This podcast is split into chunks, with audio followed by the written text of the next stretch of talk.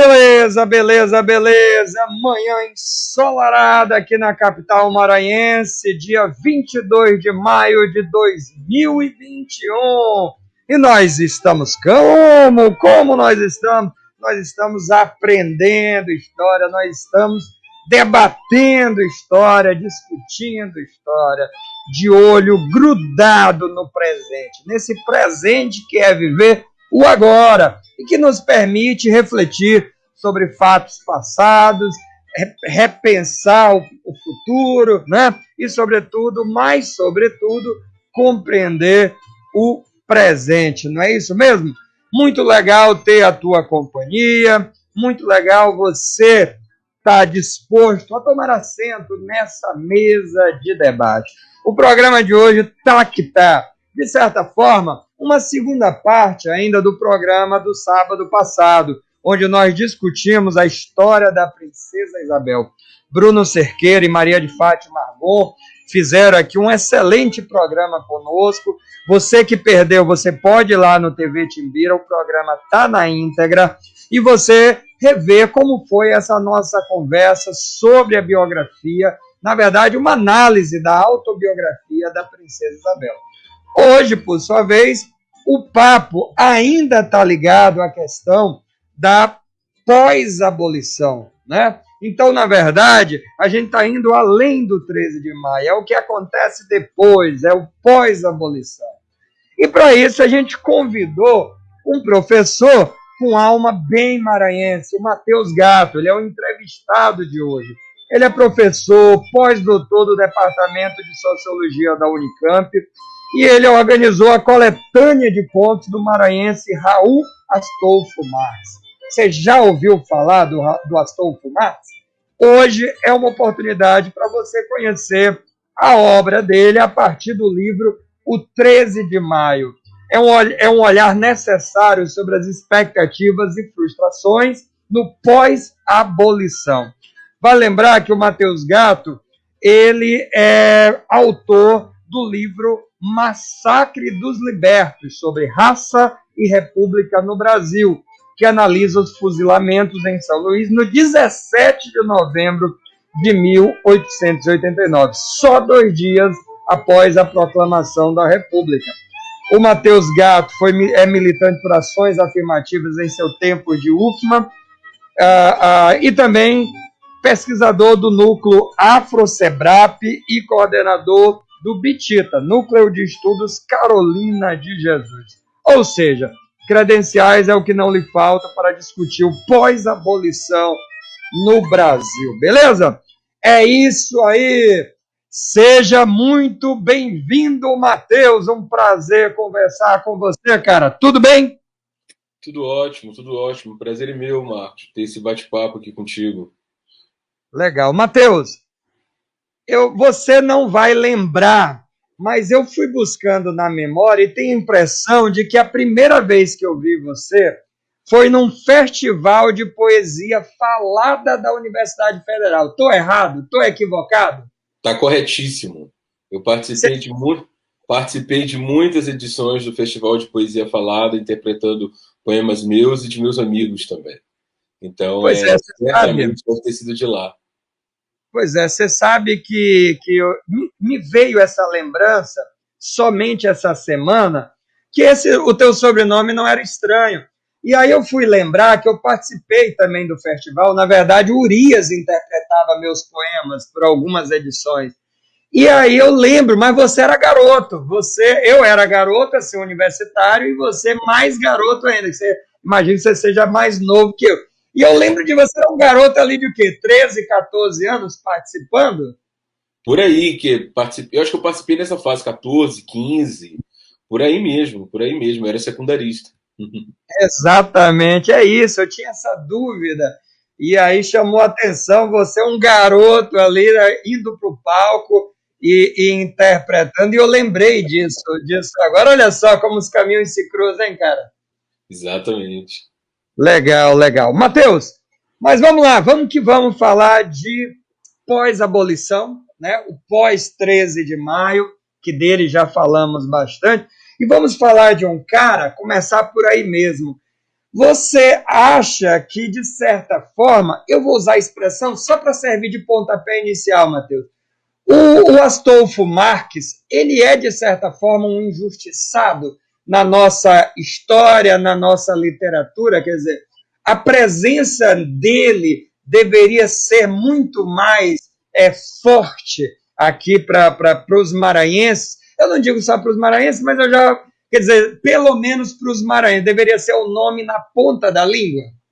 Com certeza, com certeza. Quer dizer, é muito espantoso o fato de você ter um intelectual como com Astolfo Marques, que foi um dos fundadores da Academia Maranhense de Letras, e você não ter tido, ao longo do século vinte inteiro, nenhuma reedição dos trabalhos dele.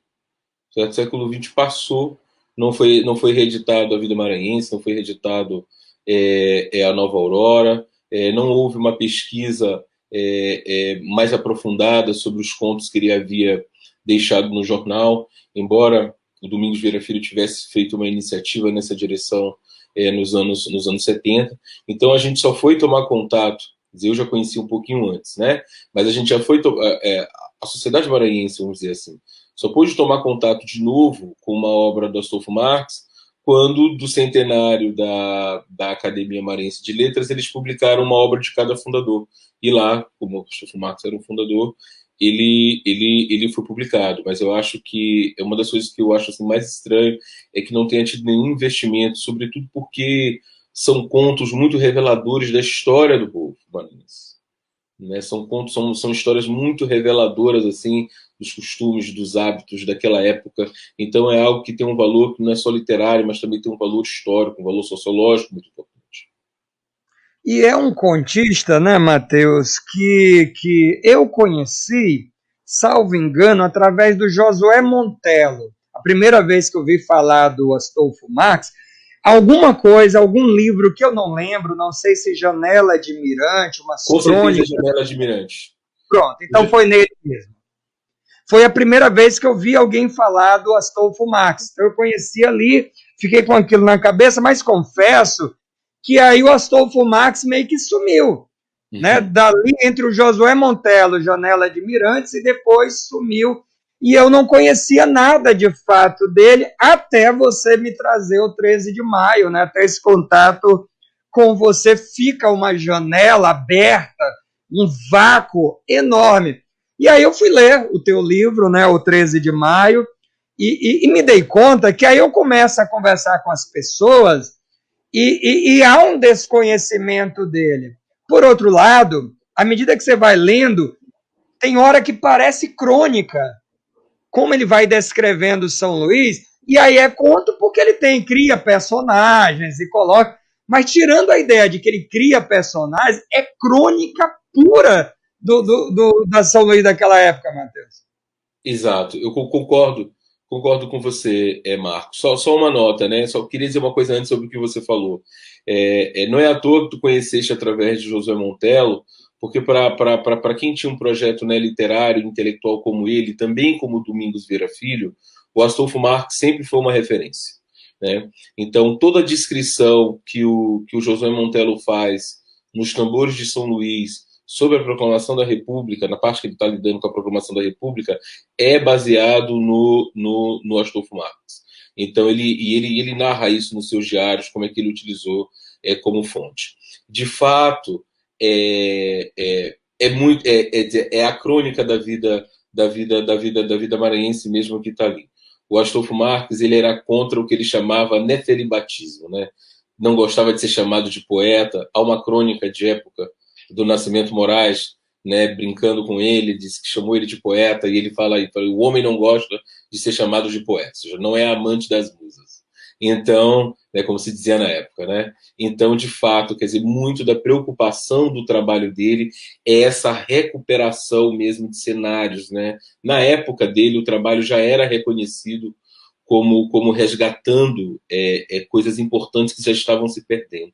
Então, por exemplo, É, Marcos, um livro que ele planejou escrever e que, infelizmente, eu só consegui resgatar um capítulo, é, é um livro chamado As Festas Populares Maranhenses, que ele, um livro que ele planejou em dois volumes.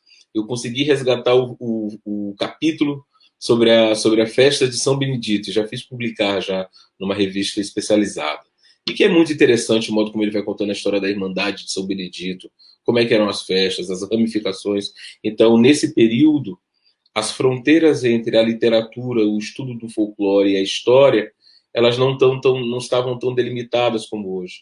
Então, por isso que tu sentes, e, e, e tu tens razão, essa sensação de crônica, né? Porque é, é uma literatura que quer ser é, esteticamente interessante, mas ela quer dizer algo mais, ela quer interpretar a realidade que está ali presente. Pois é, rapaz. E aí me conta, e você, pessoalmente, quer dizer, eu sei que você esteve ligado ali na universidade, né?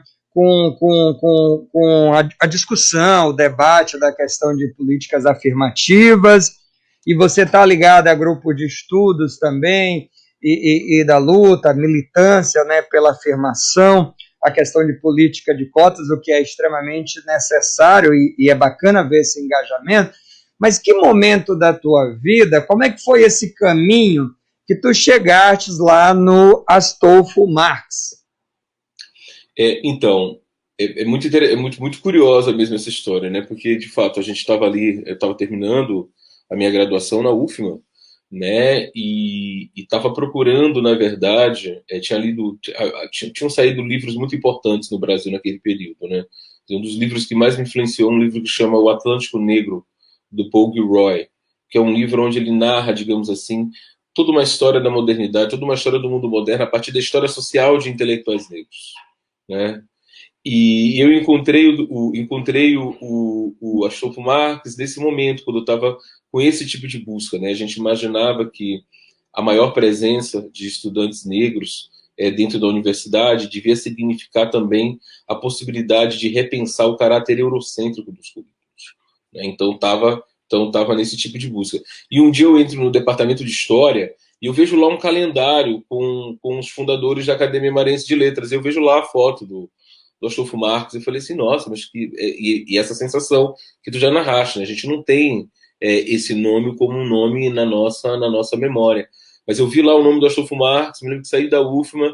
É, no outro dia, ou talvez nesse mesmo dia, eu já estava na Biblioteca Pública, ali na Praça do Eudoro, procurando, procurando os materiais. E ali eu li A Nova Aurora, na Biblioteca Pública de São Luís, aonde ele descreve os episódios do massacre de dezessete de novembro, ou seja, esse protesto popular, né, de pessoas negras com medo da reescravização, com medo que, a, que o exílio da princesa, né, que o fim da monarquia, significasse a possibilidade de retorno à escravidão.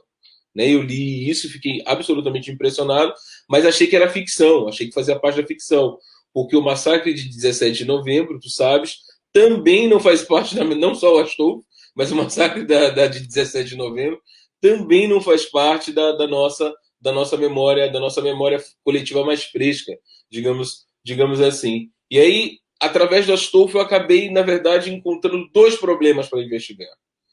Tanto, tanto, tanto o Astolfo e seus contos, quanto toda uma história que ele descrevia, que também permaneceu silenciada. Então, então é, é, é muito complicado mesmo essa oclusão do Astolfo Marques na, na história da literatura maranhense, porque com ele não se foi só um intelectual, um autor.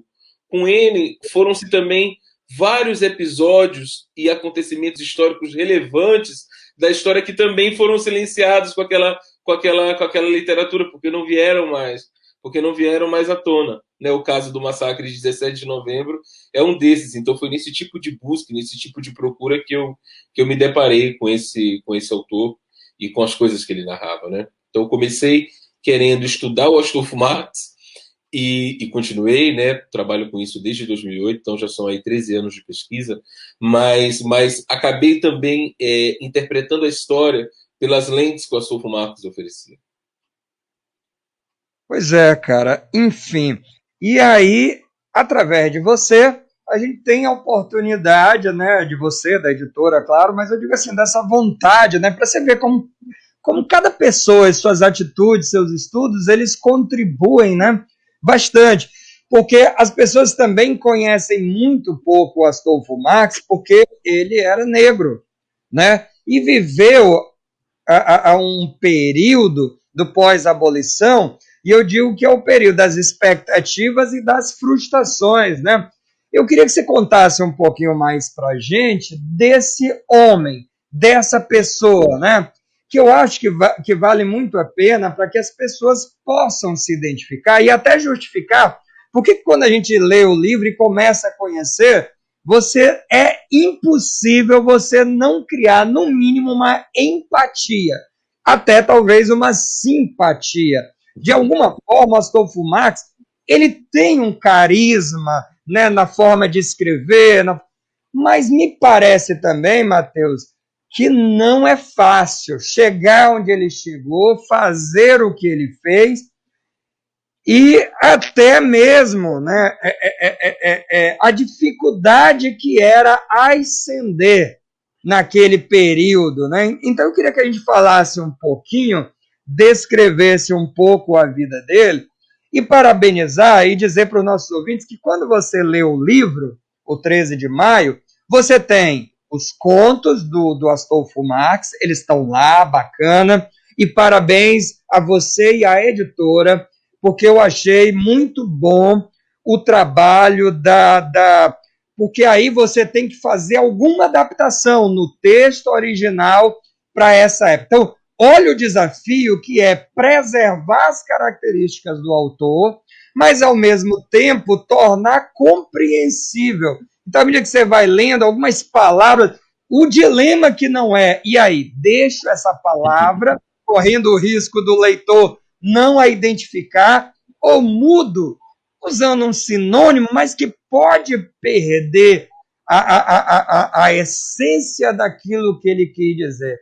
E eu entendo que esse dilema deve ter sido muito difícil, porque, afinal de contas, não é uma obra qualquer. Aí o, o Matheus, ele fez um estudo, ele vai fazendo uma análise, que aí, quando você vai para os contos, você já está preparado, você já está embasado, você já está... Aí você decide, você pode ler os contos primeiro, livre, livremente, depois ler a análise, ler a análise, aí você escolhe como você quer, fica à vontade do freguês. Do freguês. Mas o estudo do Matheus é muito bacana, e vale a pena você fazer a leitura do estudo dele, que aí quando você cai no conto, quando você entra no conto, você está extremamente contextualizado. Parabéns, viu, Matheus? Obrigado, Marcos. É, falando um pouco da vida do, do Astolfo Marques, é, eu concordo com o que você falou, quer dizer, aquele período do final do século dezenove, em primeiro lugar, para a gente poder entender, ele é um período em que você tem uma gente negra bastante diferenciada, certo? E no caso de São Luís, em particular, o que a gente tem a partir dos anos setenta é uma escravidão muito importante na cidade, mas também uma população negra livre muito importante também, grande também na cidade, né? Então, e o Astolfo Marques, ele nasce, pelas informações que a gente tem, nesse setor livre da população, da população negra maranhense, numa família liderada por sua mãe, Delfina da Conceição, que era lavadeira e engomadeira. E aí o, o, o Humberto de Campos, e é justamente porque a mãe dele era engomadeira, que ele tinha o colarinho mais lustroso do Maranhão, né? Que fazia, ficava com aquela roupa é, impecável, né? Que ele, que ele, que ele andava na, que ele andava na cidade. É, e ele foi menino, foi, tra- ajudava, ajudava sua mãe no começo na entrega da, da roupa lavada.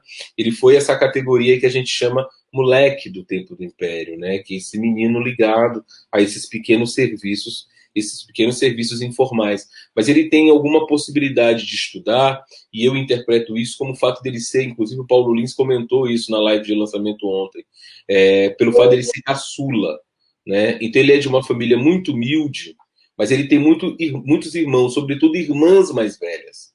Então, isso ajuda a gente a entender como que uma família muito humilde pode produzir um escritor. Ou seja, a posição, do, a posição da pessoa entre os irmãos. Porque, sendo o caçula, ele não foi nunca arrimo de família, embora tenha trabalhado na infância e pôde, pôde receber os investimentos, os parcos investimentos que sua mãe pôde fazer na educação dele. Então, ele frequenta as escolas públicas Da, das freguesias de São Luís, só que de uma maneira errática.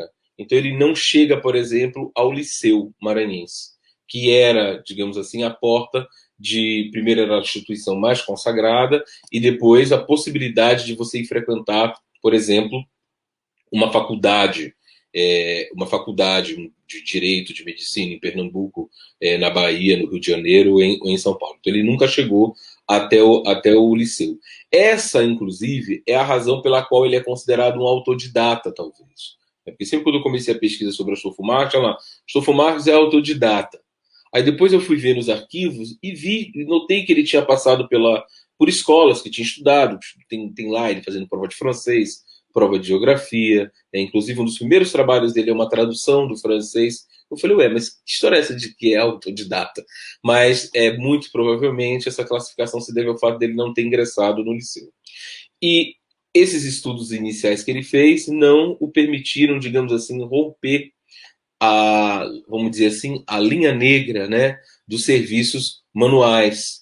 Então, quando ele entra, quando ele entra na, na biblioteca pública, ele entra como servente, como varredor, como contínuo, né? Mas ele ali, ele vai mostrando, né, seu talento, sua, cara muito, é, ele parecia ser uma pessoa de, de, de muito bom trato com a, com a Com, com os outros, né? Isso aparece no necrológio dele.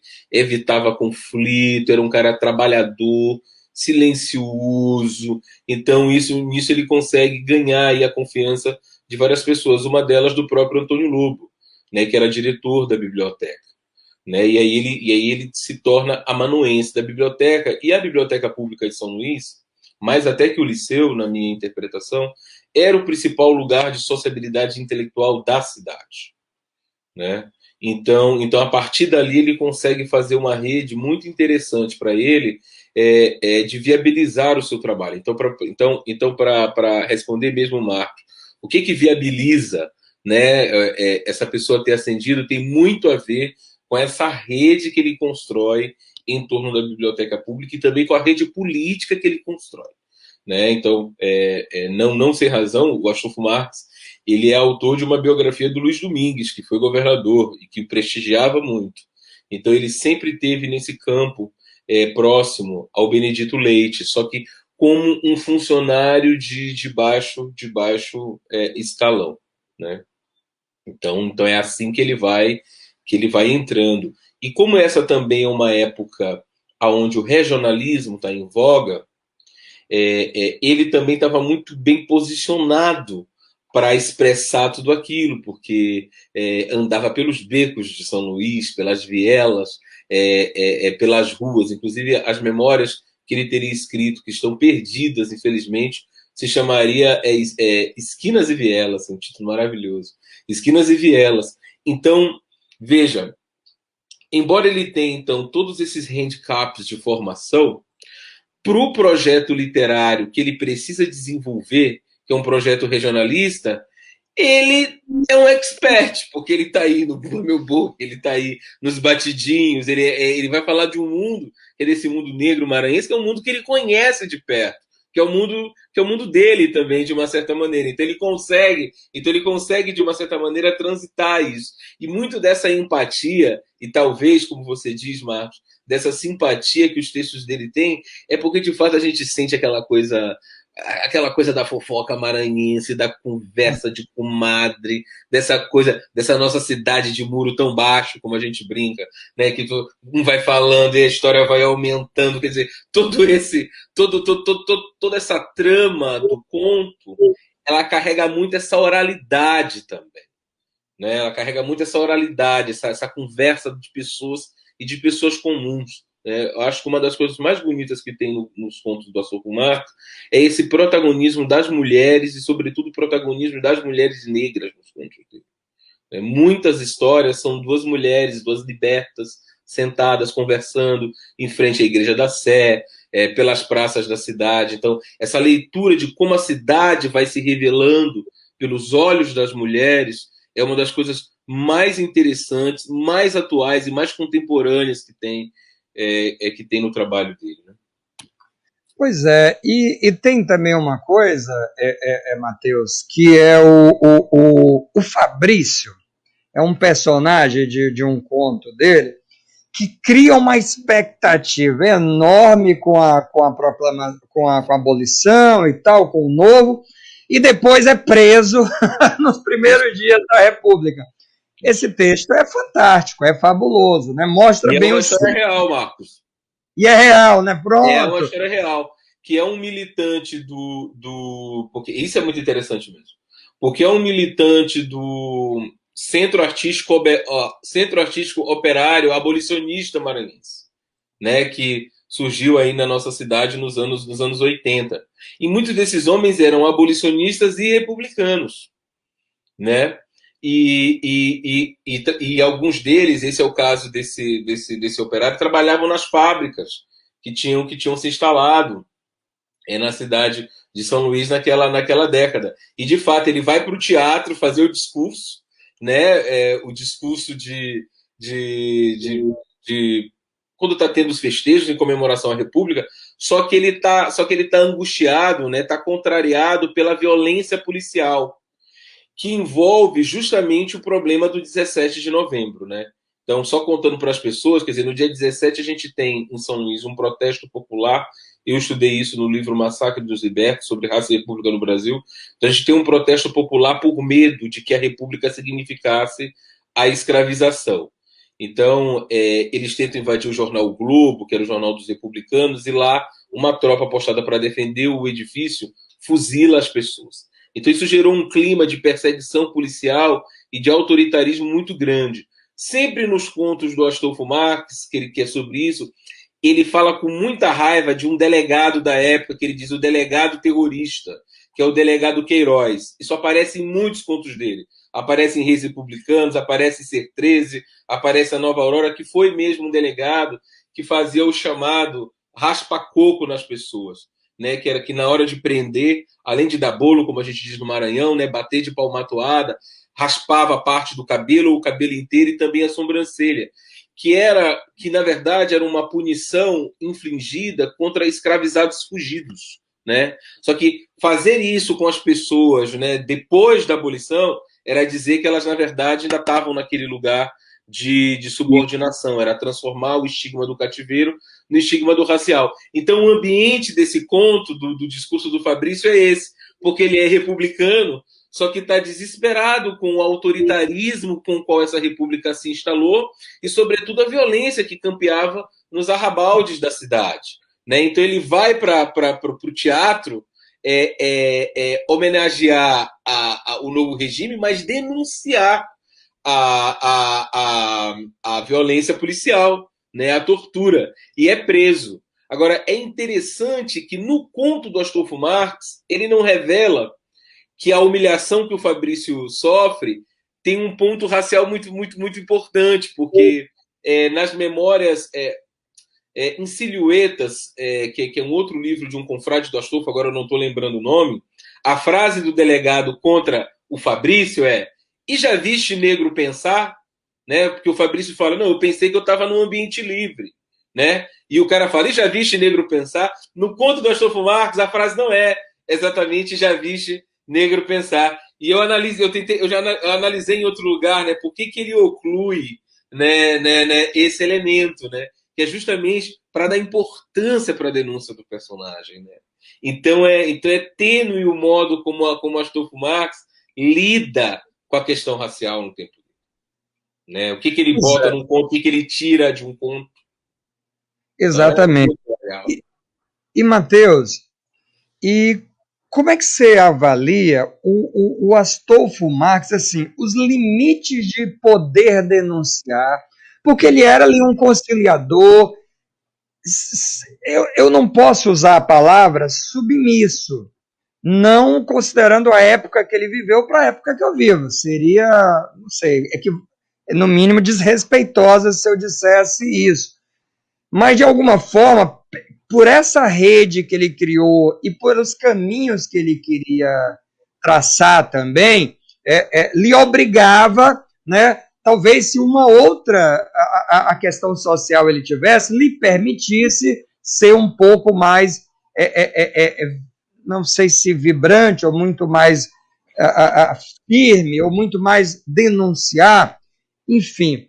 É, é, o que eu quero dizer é como é que você analisa esse espaço de fala de um negro na São Luís daquela época, de um branco na São Luís daquela época, e hoje, quando você traz essa voz, que peso ele pode ter? Eu não sei se esse é o teu propósito também, ou se não, a arte fala por si própria, não precisa disso, mas eu digo assim, a galera que vai descobrir o Astolfo Marques, eu fico pensando que assim como quem lê é, é, Os Tambores de São Luís, você pode não pegar o livro, mas se alguém te emprestar, você vai gostar. Mesmo quem não é um leitor convicto, é difícil alguém dizer, ah, detestei aquele livro, e é um livro longo, né, de muitas páginas. E eu fiquei pensando nisso, caramba, o Astolfo Marques tinha tudo para ter sido popular, no sentido assim de que a pessoa lê rapidinho, ele não se demora muito a descrever a trama, quem são e, e onde estão. Eu digo, olha, tá aí um cara que quem não gosta de ler, leria e dirá, ah, desse eu gosto, eu imaginei isso. Desse cara aí, eu gosto de ler o texto dele. Mas ainda assim, quer dizer, é, é, é, ele ficou na sombra. Uhum. Ele ficou na sombra, né? Então, como é que se avalia a, a, essa coisa da, da presença dele hoje, a presença dele naquela época, e os limites desses espaços? Porque tem gente que diz, Matheus, vamos logo direto ao assunto, tem gente que chama de mimimi, Matheus.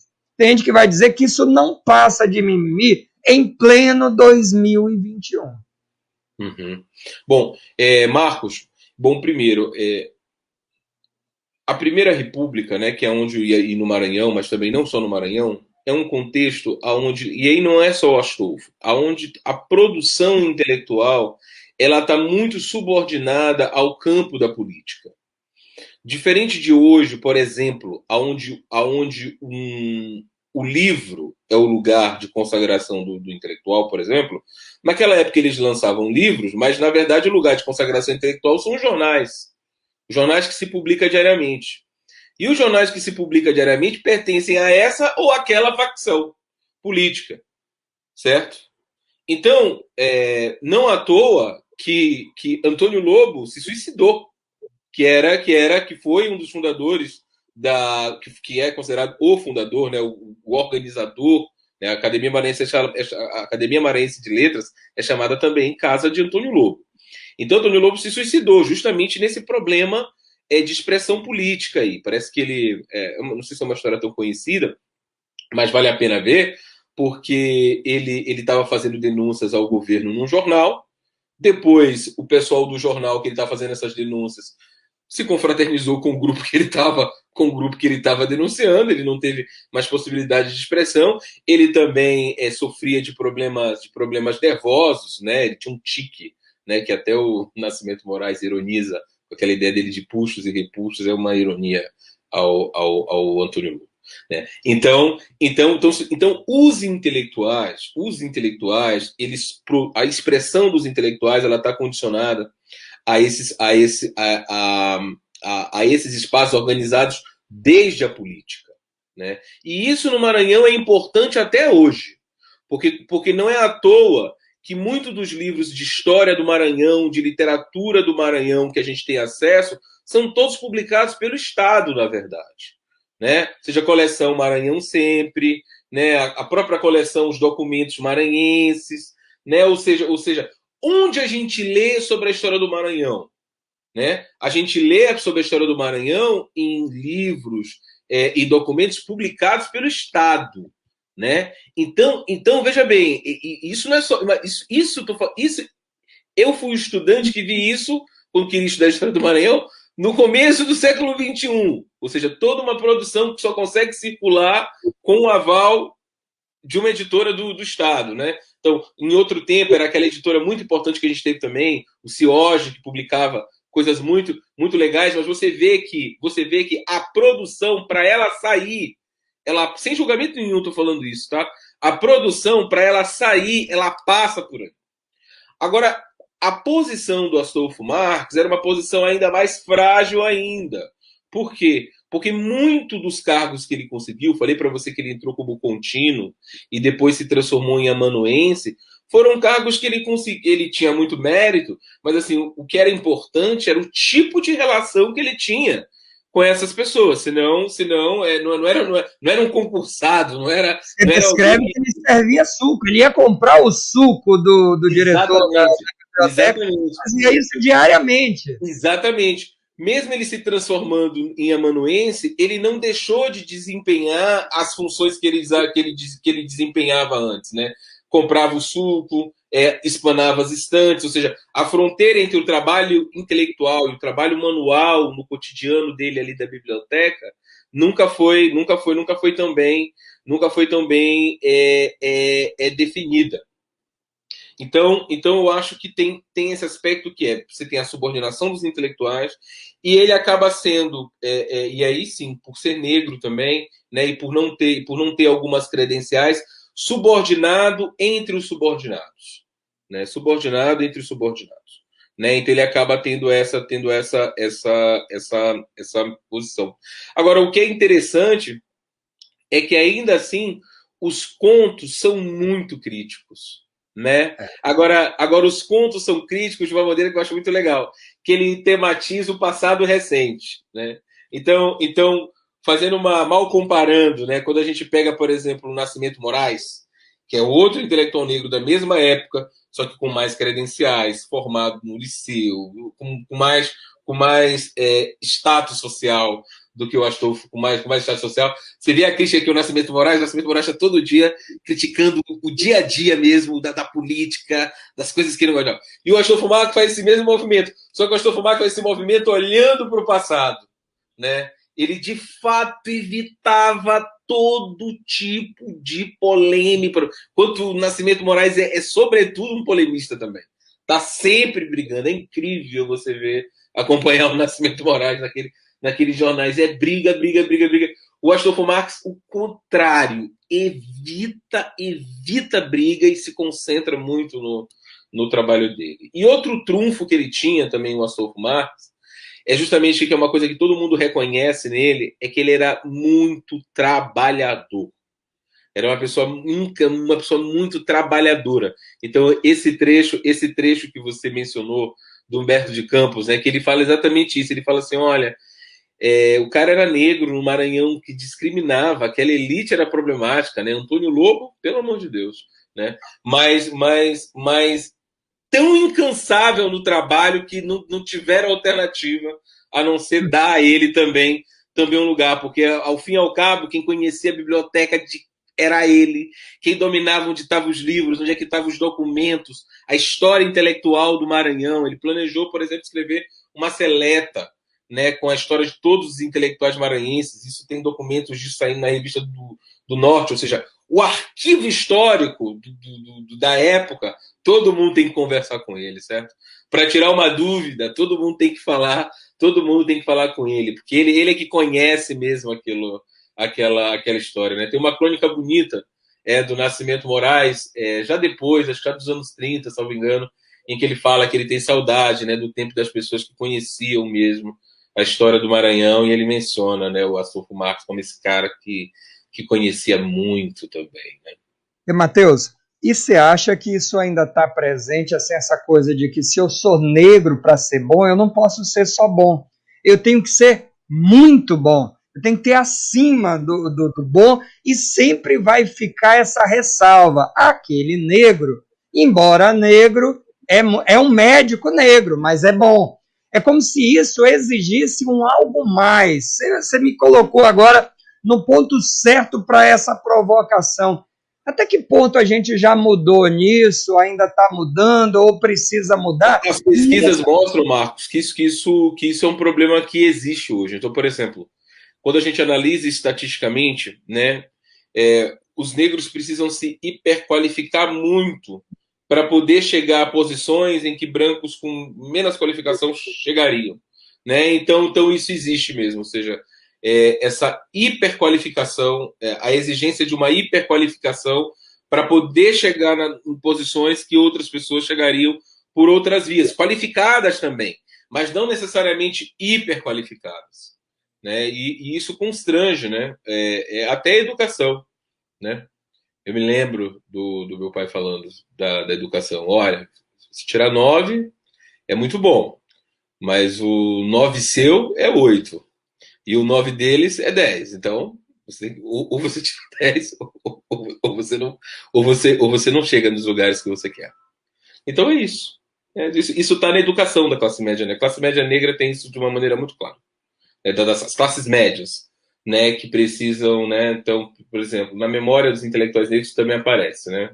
Então, o Milton Santos fala disso também na, na, na vida dele, na, na, na trajetória dele. Então, é isso, se cria é, é uma, uma, um tipo de intelectual, um tipo de profissional, é também cheio de problemas, muito, muito exigente, muito, né, com coisas, mas, mas que é isso, né, que, é, que, é, que são essas imposições, essas imposições do racismo. Mas isso está nas formas de educação da classe média negra, isso é...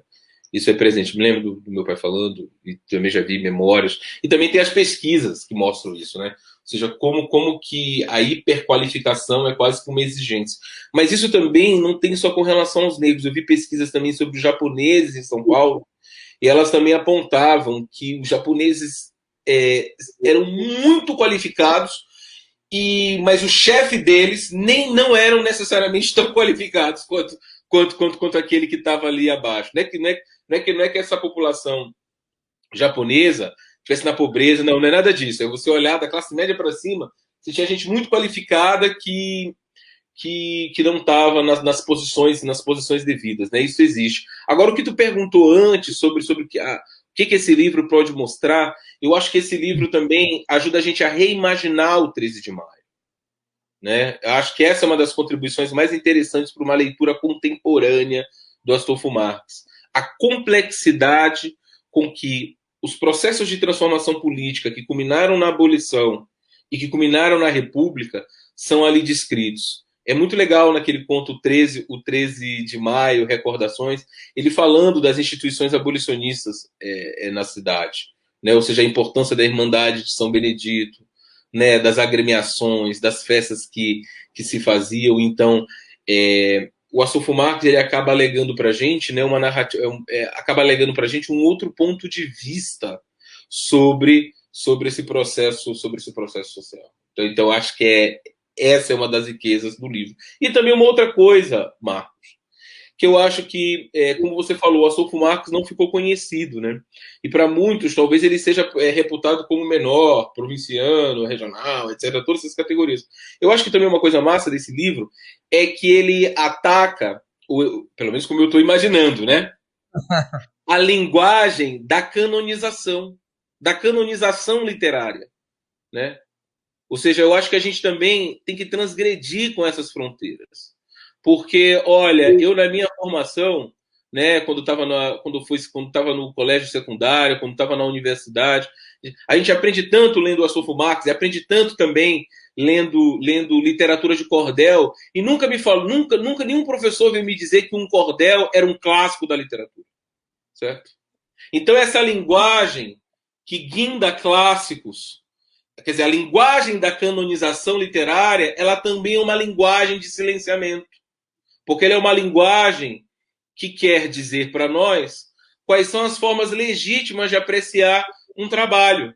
Então, isso também explica por que, que uma obra dessa, que como você está falando, muitas pessoas poderiam gostar de ler, de ler, de ler esse livro, e isso fica, isso fica, né, escondido, isso fica sem acesso. E uma outra coisa que também é, é, nos ataca muito, né, falando no, nos ataca nós, maranhenses, é O, a, a profunda regionalização do sistema literário brasileiro, né? Ou seja, essa divisão entre você, você tinha, né, no Império, mas ainda era menos, essa distinção. Antônio Cândido tem um capítulo bonito sobre isso, Formação da Literatura Brasileira. Corte e província, né?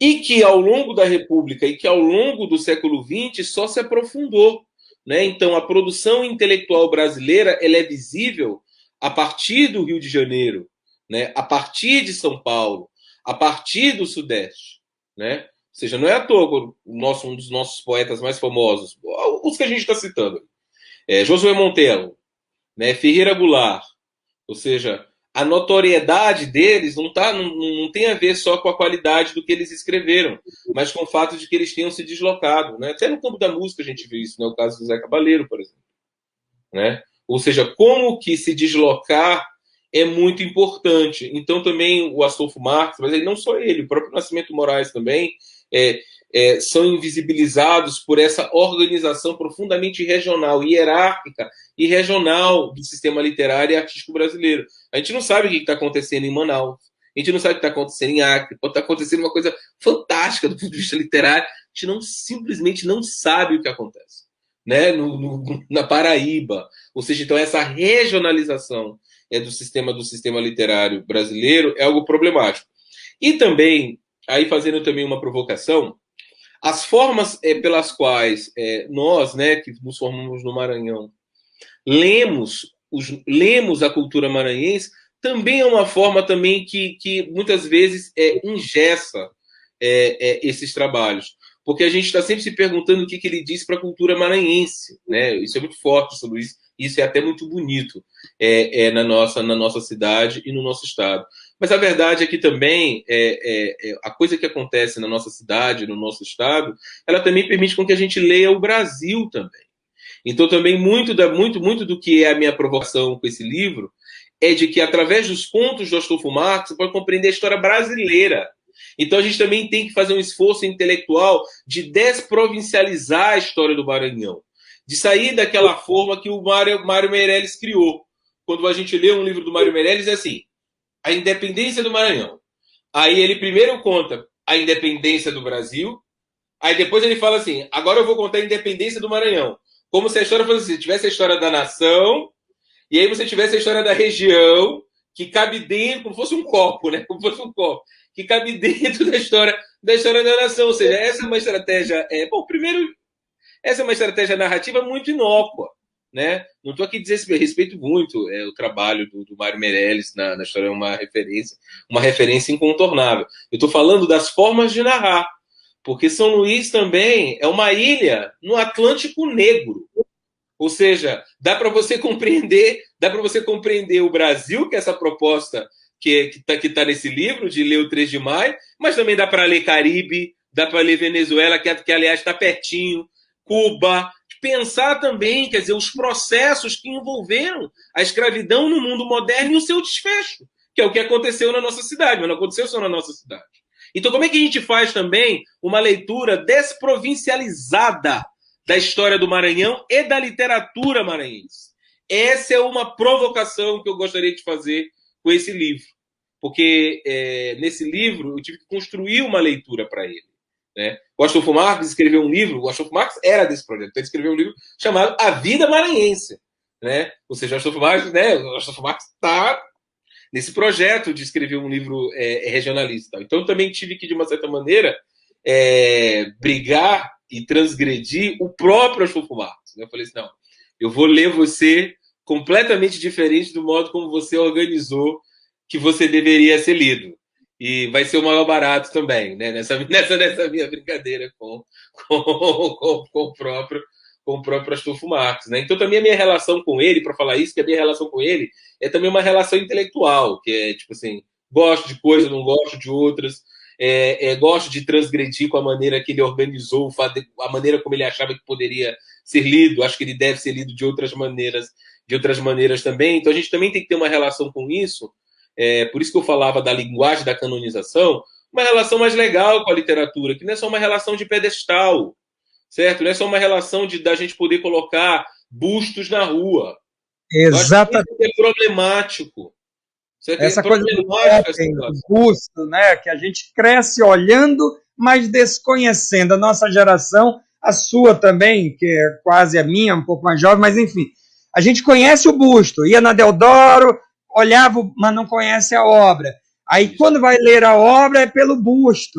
Né? Tem que meio que manter o busto lá, mas quebra um pouco essa, essa, essa visão. Parece que é fácil, mas não é. Porque o Maranhão era assim, essa coisa do não leitor, de um estado com a fama de leitor, uma fama de intelectual, mas que não lê os seus intelectuais. Quer dizer, fica uma coisa meio sem identidade, que talvez seja a negação da nossa identidade, exatamente isso, e a gente não se encontra. Matheus, a gente já está aqui chegando ao final mesmo. Aí eu só preciso dar voz aqui a algumas pessoas que participaram. Ouvintes nossos em outros programas pediram Vencidos e Degenerados. O pessoal sempre lembra que é preciso reeditar. E eu lembro disso, não só uma vez o ouvinte já disse isso. Bom, o professor Nascimento de Moraes aqui acompanhando a gente, dizendo o seguinte: precisamos de ter um programa sobre a história da filosofia do povo negro. Os estudantes a desconhecem completamente. E aí muita gente ouvindo a gente também, como o Adalberto Júnior, a jornalista da Rádio Universidade, está ligado aí acompanhando a gente. Ah, um abraço para você, querido, uma honra. E o professor Manuelzinho, cara, lá da U F M A, estou acompanhando o programa, bela temática, parabéns Marcos, parabéns Matheus, um abraço também para o Zema, e queria dizer que você é muito querido, porque para quem eu mandei, eu tenho uma lista de transmissão, que para quem eu mando o programa, o feedback foi imediato. Ah, esse cara é muito bom, eu conheço, é meu amigo e tal. Então eu, eu, me deu essa impressão que você deixou uma rede, deixou assim no sentido que você tem uma rede também criada, né? A, a, a, como Astolfo, você também criou uma rede comigo. Muito legal, porque foi muito fácil de divulgar esse tema. Matheus, estamos mesmo em cima do tema. Eu fiquei preocupado com duas coisas. Os seus livros, Matheus, a gente conversou isso, eu não achei o treze de maio ainda, tanto é que eu li uma versão P D F, e o outro também, do, do dezessete de novembro, eu não achei. Fui lá na Temis, tinha acabado, eu não sei se é bom ou é ruim, é porque está vendendo, também não sei, mas eu queria que você falasse rapidamente como é que a gente vai achar as tuas duas obras. Certo. Olha, bom, bom, primeiro, Marcos, queria, queria agradecer a oportunidade, mandar um abraço aí para todo mundo que deu um salve aí no, no programa. Estou com muita saudade de São Luís, né? E estou querendo voltar. Assim que der uma brecha nessa pandemia, eu vou para eu vou para eu vou para São Luís. Bom, os livros, é, o livro O treze de maio e outras histórias do pós-abolição, você encontra é, no site da Editora Fósforo, preferencialmente. É, no começo estava com um probleminha que só tinha só tinha o envio por Sedex. Mas agora já tem o envio módico do livro, então já está mais, então já tá mais fácil de adquirir. É, o livro Massacre dos Libertos, ele esgotou lá na livraria do, do Monumental. Depois eu tive essa... Ela tinha pedido trinta, vinte e poucos, e, e eles acabaram. Então, então uma, coisa, uma coisa positiva, né? Então, já, já temos aí é, é, disponível em algumas livrarias em São Luís, mas eu recomendo comprar ou no site da, da editora e, e também das livrarias. Então, Livraria Travessa vende... É, Livraria Martins Fontes Paulista vende sempre com descontos, então estou sempre olhando lá. Então, então acho que aí pela internet, pela Amazon também, você consegue encontrar, encontrar esses livros. Beleza. Bom, mais conversa aí para as livrarias maranhenses. Tem a livraria do autor maranhense lá no Shopping São Luís, e eles não conheciam. Aí eu falei, ó, estou procurando, tá aqui o nome. Fala, ó, Editora Perspectiva do dezessete de novembro, a Editora Fósforo treze de maio, dá uma olhada, dá uma buscada também, a Livraria Leitura também, que são algumas livrarias além da Temis, que estão aqui mais perto da gente. Você sabe que em São Luís ainda deixa a desejar um pouquinho, e a gente vai pedindo o livro e a turma vai se interessando em correr atrás. Dá uma conversada aí com a editora, eu sei que a Beatriz está ouvindo a gente também, da Editora Fósforo, dá uma conversada para colocar esses livros à, no- à nossa disposição.